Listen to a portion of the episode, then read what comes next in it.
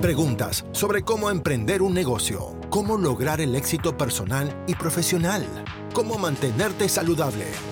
No te preocupes, Yulisa pregunta por ti y te responde.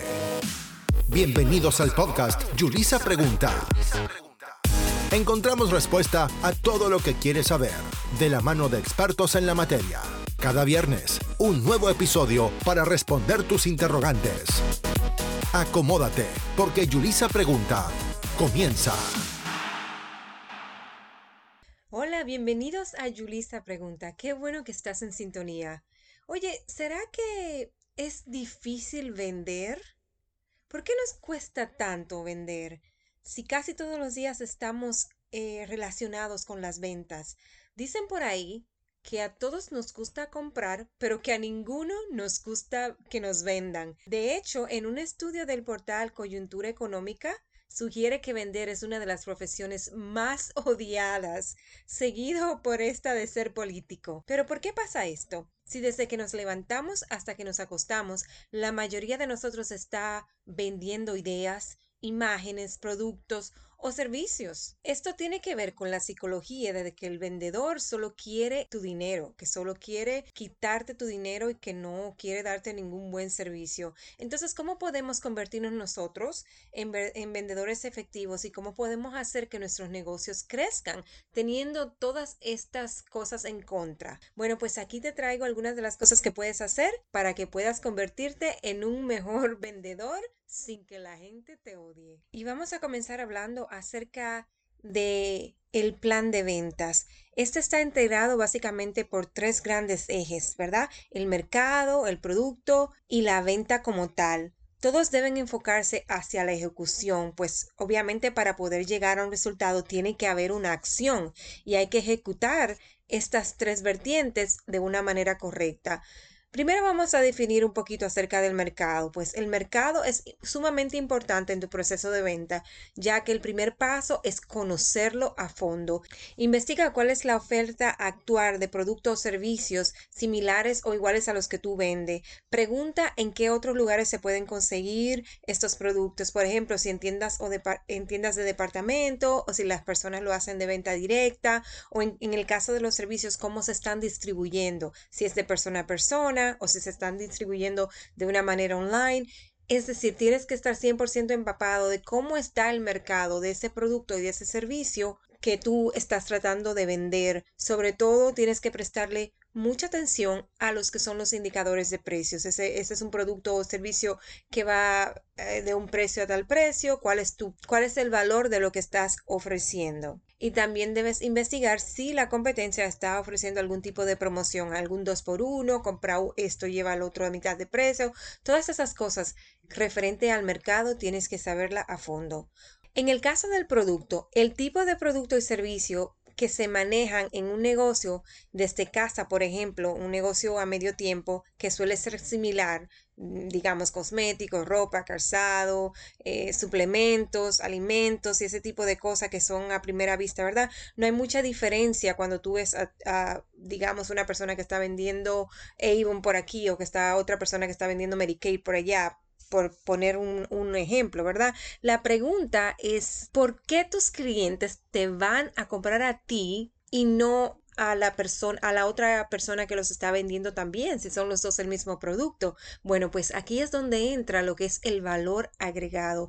¿Qué puedes tú aportar más allá del producto en sí?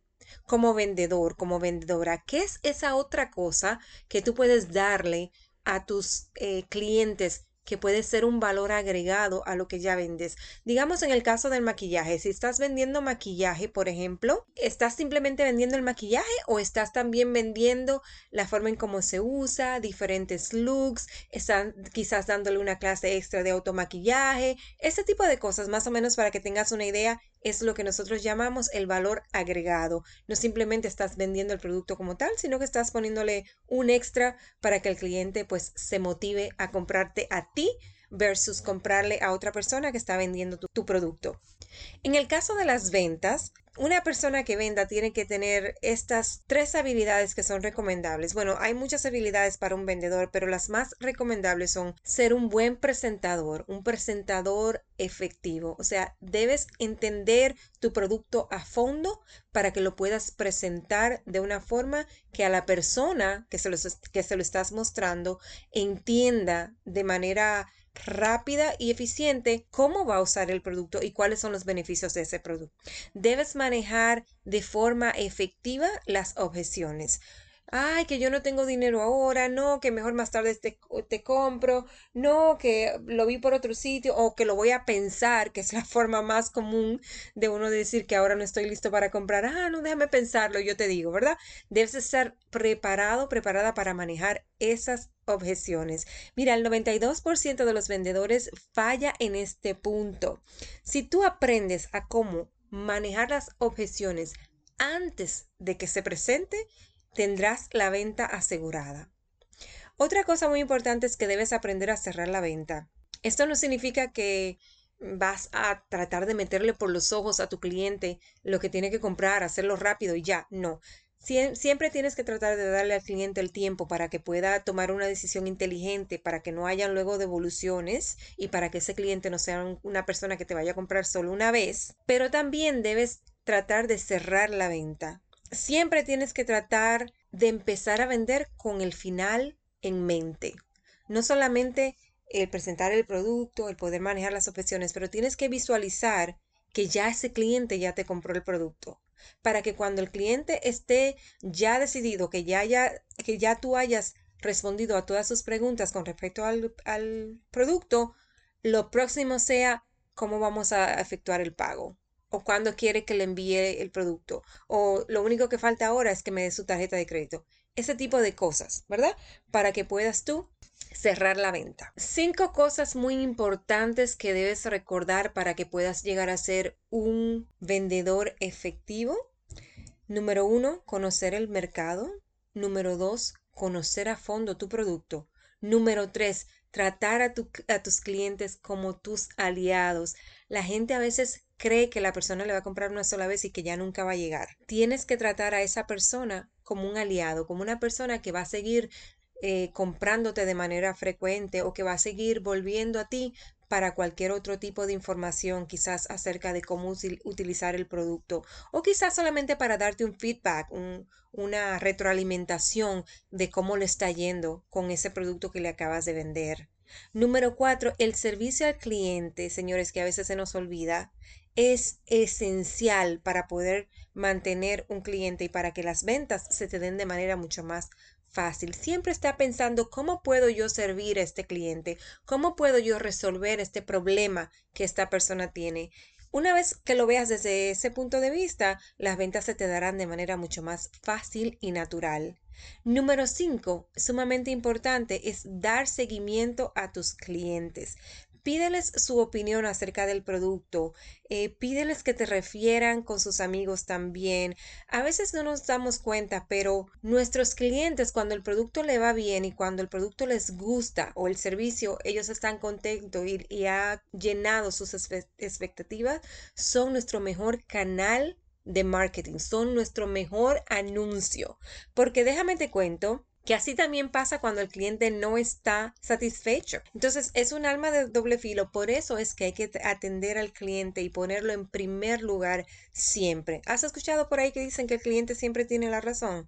Bueno, a veces el cliente no tiene la razón, como en ocasiones cuando tienes que educar a alguien acerca de qué producto mejor le conviene basado en la necesidad que ya sabes que ese cliente tiene. Porque sea como sea, aquí el experto en producto eres tú, ¿verdad? Pero debes siempre tener pendiente a que tratar a tu cliente de manera correcta, el servicio que se merece, te va a ayudar bastante a poder hacer crecer tu negocio. Mira, te voy a, decir esto que es muy importante que lo tengas pendiente.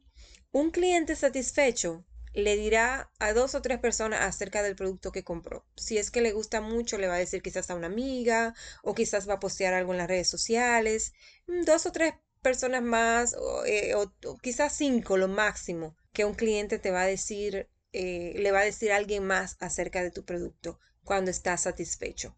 Pero cuando un cliente no está satisfecho, oye, le va a decir a 100 y a 200 y a 300. O sea que es muy importante que tú tengas en mente que tu cliente tiene que ser primordial en tu proceso de venta. Y bueno, espero que estos consejos te ayuden a hacer crecer tu negocio. No soy experta en ventas, pero he vendido desde pintalabios hasta carros, entonces te puedo dar una idea de lo que he aprendido a través de estos tantos años en este ambiente de los negocios y del emprendurismo. Espero que te sirvan de algo y que si te gusta me dejes tu comentario o si no te gusta también déjame tu comentario, déjame saber lo que piensas acerca de nuestras entregas todos los viernes a las 7 de la noche de Yulisa Pregunta. Nos escuchamos en la próxima. Entrevistas variadas con expertos en salud, negocios, vida, dinero y más. Yulisa Pregunta. El podcast. Nos reencontramos el próximo viernes. Hasta la próxima.